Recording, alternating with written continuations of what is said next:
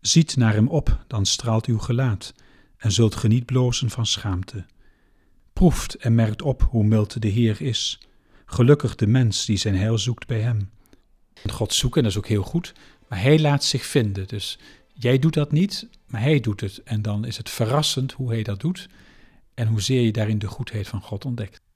Er staat in deze psalm ook, ziet naar hem op, dan straalt uw gelaat. Is dat ook wat er gebeurd is? Ja, dat denk ik wel. Dat hoop ik in ieder geval, maar van binnen in ieder geval voor mezelf is dat zo. Dat ik had een vrij negatief zelfbeeld. En dus ook niet zo'n geweldig beeld van God.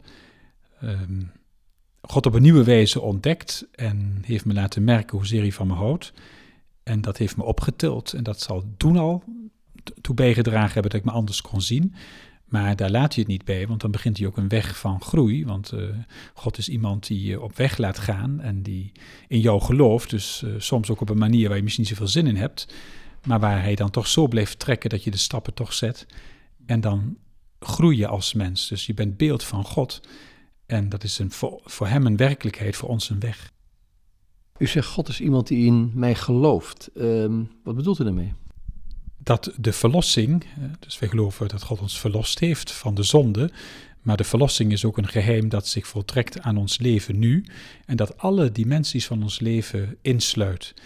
En dus dat God ook dingen waar ik niet ben doorgegroeid en wat barrières zijn geworden, daar begint te peuteren. Ik zeg het misschien een beetje al te menselijk, maar ik heb dat zelf in mijn leven zo ervaren, dat God me ook op plekken gebracht heeft waar anderen me geholpen hebben om als mens te groeien. En waar ik soms met mijn geestelijk leidsman helemaal geen zin had om stappen te zetten, omdat ik er bang voor was. Maar dat ik heel goed wist dat de Heer zei, jawel, dat gaan we wel doen. En je gaat die stap zetten en dan gaan we dat doen. En dat is reflectief. Dat is niet allemaal of de Heer zei, ja, dat gaan we doen. Maar ik heb het wel heel duidelijk ervaren dat zijn opzet was om als mens te genezen. Dus verlossing is ook genezend werkend. Zodat je hier al enigszins de mens wordt die God in jou ziet, wat zijn voltooiing vindt in het eeuwig leven. Wat is genezing dan precies ten opzichte van die dingen die aanwezig waren? Nou, bijvoorbeeld, ik heb een slechte ervaring van de middelbare school. Daar werd ik gepest en daar heb ik passief op gereageerd, wat natuurlijk heel slecht is. Of ja, heel slecht, maar in ieder geval niet verstandig. Ik kon daar met niemand over praten. Toen ik op de priesteropleiding kwam, ontdekte ik daar een geestelijk leidsman die ik zo direct snel als een vertrouwenspersoon zag, dat ik alles ben gaan vertellen. Er kwam dus een beerput open. Maar ik merkte ook dat daardoor angsten zich hebben vastgezet. En omdat je in een gemeenschap van 80 mensen bent, werd dat ook heel groot duidelijk. En ik vertelde dat en die zei, ja, maar daar gaan we aan werken. Dat is natuurlijk niet wat God wil. En het wonderlijke is dan dat je direct ook een arbeidsveld hebt waar je dat kunt toepassen door gewoon dingen te gaan doen die je helpen om over angsten heen te komen. Zonder dat een ander dat hoeft te weten. Hij wist het wel en God wist het. Maar omdat ik heel veel ruimte had en er ook over sprak en over gebeden werd. Maar het is gewoon menselijk. Kijk, bidden wil niet zeggen, nou, 1 keer gebeden en dan is het allemaal opgelost. Nee, wat scheef gegroeid is, moet doordat je het, als je dan gaat zien waar het vandaan komt en wat het eigenlijk zou kunnen zijn, moet je daar stappen zetten. Ook gewoon puur, nuchter, menselijk, gelovend dat God daar nu bij is en zegt, kom maar, durf het maar. En dan groei je. Kun je gewoon eens zeggen in de praktijk hoe dat ging, hè? Die angsten bijvoorbeeld, gepest op school vroeger, nu die angsten die daarmee te maken hebben. Hoe ga je er heel praktisch aan werken? Nou, bijvoorbeeld aan tafel. Je zat met 80 man aan tafel. Ik merkte toen dat ik bijvoorbeeld, het was niet zo wat heel goed eten, maar stond je op elke tafel pindakaas, zeg maar, of wat ik daar graag had. Moet je dus op de andere tafel gaan halen. Dat kon ik niet. Dat klinkt misschien heel kinderachtig, maar het was zo. Ik durfde niet op te staan naar een andere tafel lopen, dus dat gingen we wel doen. Of bepaalde personen herinnerden me, terwijl die daar niks aan konden doen, omdat ze waren sympathieke mensen, maar ze hadden toch iets van diegene die me toen geen ruimte gaven. En dat heeft zich vastgezet. En die pater wist dat ook, dus die ging aan die tafel zitten. Kom hier zitten, maar heel opgewekt. En niemand snapte, het hadden niet eens in de gaten dat wel gebeurde, maar ik wilde daar niet gaan zitten. Maar ja, ik durfde ook niet te zeggen nee, want dan viel het wel op. Dus daardoor zette ik stappen. En langzaam maar zeker merkte ik dat ik daardoor groeide en vrijer werd. En ik heb dat heel sterk, en dat heb ik zo mooi gevonden, hoe God doorheen mensen, maar ook soms liet hij het mezelf heel goed merken. Ja, doe dat nou wel. Me als mens bevrijd. Dus dat, natuurlijk word je van de zonde, maar de zonde heeft ook consequenties, ook de zonde van anderen. En daar zit je dan mee, maar dat is niet iets fatalistisch of dan fait accompli. Nee, daar kun je in groeien. Voor mij was het een enorme ontdekking. En ik hoop ook als priester dat ik anderen kan steunen en stimuleren om te ontdekken hoe God met jou echt in die zin ook op weg wil. Het is een op weg gaan. Hoe is dat begonnen eigenlijk? Ja, begonnen is het eigenlijk met dat mijn broer, die op de priesteropleiding zat, een tweelingbroer. En die het ook heel gek vond. Ik zou Frans gaan studeren in Nijmegen. En hij zei, denk toch eens na over God en wat wil je nou eigenlijk met je leven? En ga toch eens in de Bijbel lezen. Nou, dan ben ik de Bijbel van A tot Z gaan lezen, maar dat hielp me niet direct. Niet dat ik het verkeerd vond of zo, maar ik kreeg daar geen antwoord door. Ook vanwege de situatie waarin ik zat. Toen wilde ik het afdwingen. Maar ja, dat is ook heel arrogant, alhoewel ik het toen niet zo bedoelde. Maar het werkt zo ook niet. En uiteindelijk heeft God mij aangeraakt. Dat bijbellezen, dat is ook op een gereformeerde school als naar voren gekomen, dacht ik, hè? Dat klopt. Ik heb op een gereformeerde school gezeten. Dan was dat heel gewoon om de dag te beginnen met bijbellezing en gebed. En dat, ik weet als jongere, ook al was ik aan het worstelen, toch heeft mij, ik zei dat niet, maar het raakte mij. Ik voelde me daarbij op mijn gemak. Die identiteit, wil ik nog een keer terugkomen. Hoe werkt dat in zijn aangezicht of dat je daarin ontdekt wie je zelf bent? Omdat je merkt dat God je aanneemt waar je dan staat. En dat je voelt je dan helemaal niet mooi. En het wonderlijke is dat je dan toch ineens merkt dat je mooier bent dan je dacht, omdat God jou in je kwetsbaarheid mooi vindt zoals je dan bent. En dat is het begin. Want we willen meestal beginnen daar waar we voor ons idealisme graag zouden willen zijn. Terwijl God je laat merken, nou gewoon beginnen daar waar je nu staat. En dat het gewoon mag.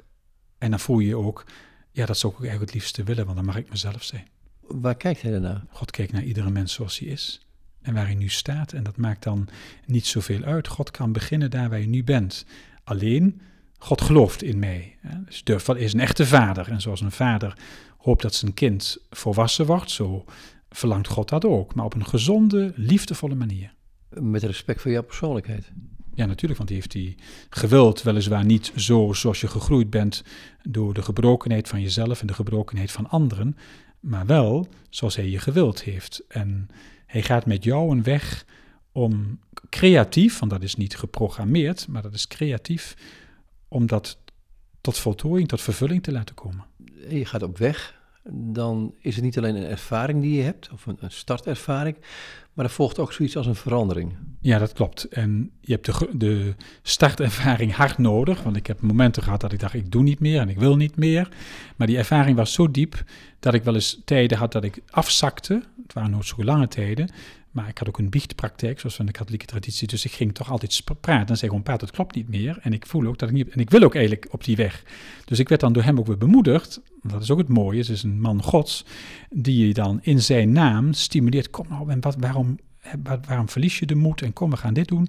Ook ontspanning. Het heet soms ook gewoon hele ontspannen dingen om, zodat je merkt dat God iemand is die doorheen mensen niets anders wil en verlangt dan dat jij als mens groeit, want dan kun je je zending ook voorbrengen.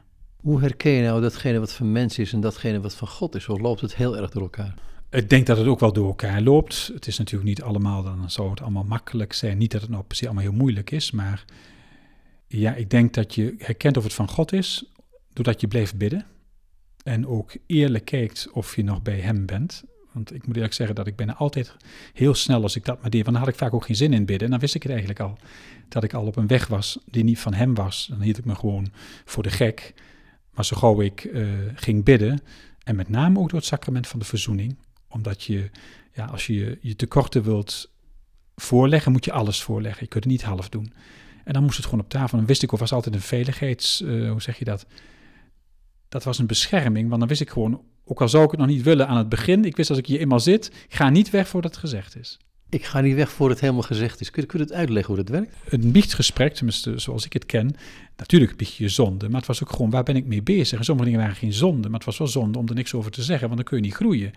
En als je er alleen niet uitkomt, moet je iemand hebben die je het durft te zeggen, waardoor iemand anders je kan stimuleren om toch met God die weg weer te beginnen, om verder door te groeien. In de waarheid, in de liefde, in een actief leven. Ik was heel passief geworden, wat natuurlijk ontzettend jammer is. Kan ook heel contemplatief heten, hè? Nee, dat is niet contemplatief. Echt contemplatief is vanuit een gezond evenwicht tot ook een echte rust kunnen komen. Terwijl ik vluchtte weg in een passieve rust, omdat ik de werkelijkheid niet aankom. Kun je het gewoon eens per handen en voeten geven? Nou, als tiener, wat ik heel jammer vind, maar ik heb nu kan ik gelukkig heel goed mee leven, omdat ik deze kans gehad heb. Ik zat thuis en ik kwam eigenlijk nergens meer. En mijn ouders dachten dat ik nou eenmaal zo was en dat respecteerde. Alhoewel, als ik een keer iets deed, dan waren ze zo blij. Dus alleen, we hadden thuis geen echte praatcultuur, maar dat verwijt ik ze niet. Dat was ook een beetje die tijd. Maar daardoor heb ik het nooit kunnen zeggen. Mijn ouders hebben nooit geweten wat ik eigenlijk op de eerste jaren, 4 jaar middelbare school geleefd heb. En dan gaat het over het pesten. Ja, dat heeft mij heel sterk getekend. In deze psalm is ook een lofzang. Trekt dat u ook zo aan, die lofzang op God? Ja, en ik vind dat het nog steeds sterker wordt. Dat je God wilt eren. Ik ben dankbaar. Ik zeg niet dat ik het altijd beleef, maar de grondtoon is een grote dankbaarheid, omdat het gaat ook nog altijd door. Ik ben blij dat ik anderen mag helpen, maar je moet je ook altijd zelf laten helpen. God gaat met jou ook door. We zijn allemaal maar kleine mensen, dat is ook helemaal geen probleem. Maar dat God het ook nooit opgeeft. En ik vind dat geweldig, en hoe God zo met iedere mens werkt. Komen hier op die retraites, want hier worden stilteweken gehouden. Komen daar wel eens van die jongens en meisjes die je gepest hebt op school? Ja, ik denk ook dat het een beetje komt omdat onze tijd jongeren zo bezig gehouden worden. Hè. Mensen zeggen wel eens, er is geen bezetenheid meer. Ik denk ergens wel. En dan in ieder geval in de vorm van, we zijn zo bezet door allerlei dingen dat God gewoon geen ruimte krijgt. Dus het is nogal eens zo dat er jongeren komen, niet altijd, maar die, omdat ze juist die ruimte niet krijgen en dus niet en op zichzelf teruggevallen zijn, daardoor God hebben kunnen ontdekken. Omdat ze kwetsbaar waren.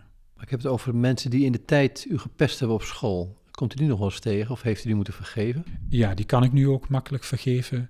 Ik denk ook dat ze niet beseffen wat ze anderen aandoen, omdat ik het toen zelf nog nodig. Ik vond het wel afschuwelijk, maar pas later ga je ook merken wat voor grote consequenties het heeft. Ik had helemaal niet in de gaten, omdat ik natuurlijk thuis zat, zag ik pas later hoe geremd ik was in heel veel situaties. En dan merk je hoe grote consequenties zijn. Ik heb ook 3 jaar in Frankrijk op een school gezeten. Ik heb jongeren altijd heel verdekt. Ik heb nooit over mezelf gepraat daar. Maar wel laten merken, pas op met wat je doet. Hoe grote consequenties zijn voor anderen. Let op je taalgebruik. Let op hoe je met anderen omgaat. Want de consequenties zijn soms gewoon heel groot. Wat is nou de kerntekst van deze psalm voor u? Voor mij is dat vers 9. Proeft en merkt op hoe mild de Heer is. Gelukkig de mens die zijn heil zoekt bij hem. Dat proef is realiteit geworden. Dat is een realiteit, ja. Dat heb ik toen ontdekt en dan ontdek ik nog telkens weer. Ook ik heb natuurlijk nu een positie waarin ik als priester mensen mag ontvangen die hun verhaal vertellen. Dan ook vertellen hoe God daarin bezig is. En dan merk ik elke keer weer dezelfde werkelijkheid. Het is zo geweldig hoe God met mensen bezig is. Mensen tot bekering brengt, maar dat niet alleen. Want dat heeft ook het gevaar soms dat het iets statisch wordt, hè, en moralistisch. Terwijl God is vooral allereerst een liefdevolle vader die dus die mensen wil laten groeien. Dus die met mensen bezig blijft en ze durft te trekken en uit te nodigen. Dus dat proeft dat de Heer goed is. Hoe proef je dat Hij goed is en hoe weet je dat Hij goed is? Dat is zijn woord, dat is het gebed, dat is ook situaties. He, je komt ook soms in situaties en dan merk je hoe de Heer je tot iets uitnodigt. Tenminste, ik herken dat dan. Soms enthousiast of spontaan gezien ben ik daar niet direct blij mee. Maar dan merk ik toch dat het goed is en dan herken ik zijn aanwezigheid. Dus dat is ook soms in de situaties van het leven. Het kunnen hele kleine situaties zijn. Ja, het kunnen hele kleine dingen zijn. Een ontmoeting of een uitnodiging tot iets. En dan merk ik zijn humor. God heeft ontzettend veel humor. Daar wil ik wel iets van horen. Nou, bijvoorbeeld in Châteauneuf ben ik 3 jaar geweest. Ik kwam op de jongensschool en toen kwam die spanning van vroeger kwam helemaal terug. En toen zei ik ook tegen de priester die me had meegenomen, ik zei, nou hier in ieder geval nooit. Dacht ik, hier wil ik niet, dat kan ik. Ik heb hem niks gezegd waarom niet, maar het was heel druk. Dus ik denk, hij zal wel denken, oh het is hier zo druk en zo. Terwijl ik dat juist heel aantrekkelijk vond. Maar dat is een spanning onder, daar kon ik niks mee. En toen zei 1 jaar later de foyervader van Châteauneuf, mevrouw André, zo heet ik. Ik zou het heel fijn vinden als je volgend jaar les gaat geven aan de jongens uit de seconde. Dus die zijn 15 jaar, dat was ook precies de leeftijdsgroep waar ik niks mee kan. Dus toen heb ik toch voorzichtig iets verteld, omdat ik denk, je moet nu iets weten, want ik dacht, dat gaat helemaal niet. Ik vertelde hem, hij bleef heel rustig. Jawel, dat gaat wel. En ik heb dus een heel jaar les gegeven met veel zweet op mijn voorhoofd. En het was niet makkelijk, maar ik heb daar zo sterk, en dat vind ik toch ook de humor, omdat Het was niet altijd gemakkelijk, maar ik heb er heel veel van geleerd en het was toch goed. En ik weet nog goed dat een paar jongens, ze waren niet altijd makkelijk voor mij, alhoewel het toch goed is geweest. Ze zeiden, we missen u dat u dit jaar niet meer komt. Ja, daar zie ik de humor van God die zegt, nou wat jij denkt dat niet kan, ik wel. Je hebt nog maar één vraag. Die spanning die eronder zit, is die er nog steeds? Ja, die is niet helemaal weg. Ik kan het nu alleen het werkt niet meer verlammend. Ik kan ermee werken. Ik vind het ook niet erg. Er zijn zoveel mensen die moeten met hele leven, met dingen leven. En dan denk ik van, dat leert mij ook om mensen te begrijpen. Ik zal niet gauw iets gek vinden, omdat ik weet waarvan welke weg ik gekomen ben. En dat heeft soms ook niks moreels. Hè? Dat is een deel bij wat niks. Maar waar je mee kunt leven, maar waar ik ook van geloof en zie dat God je daarvan kan en wil bevrijden.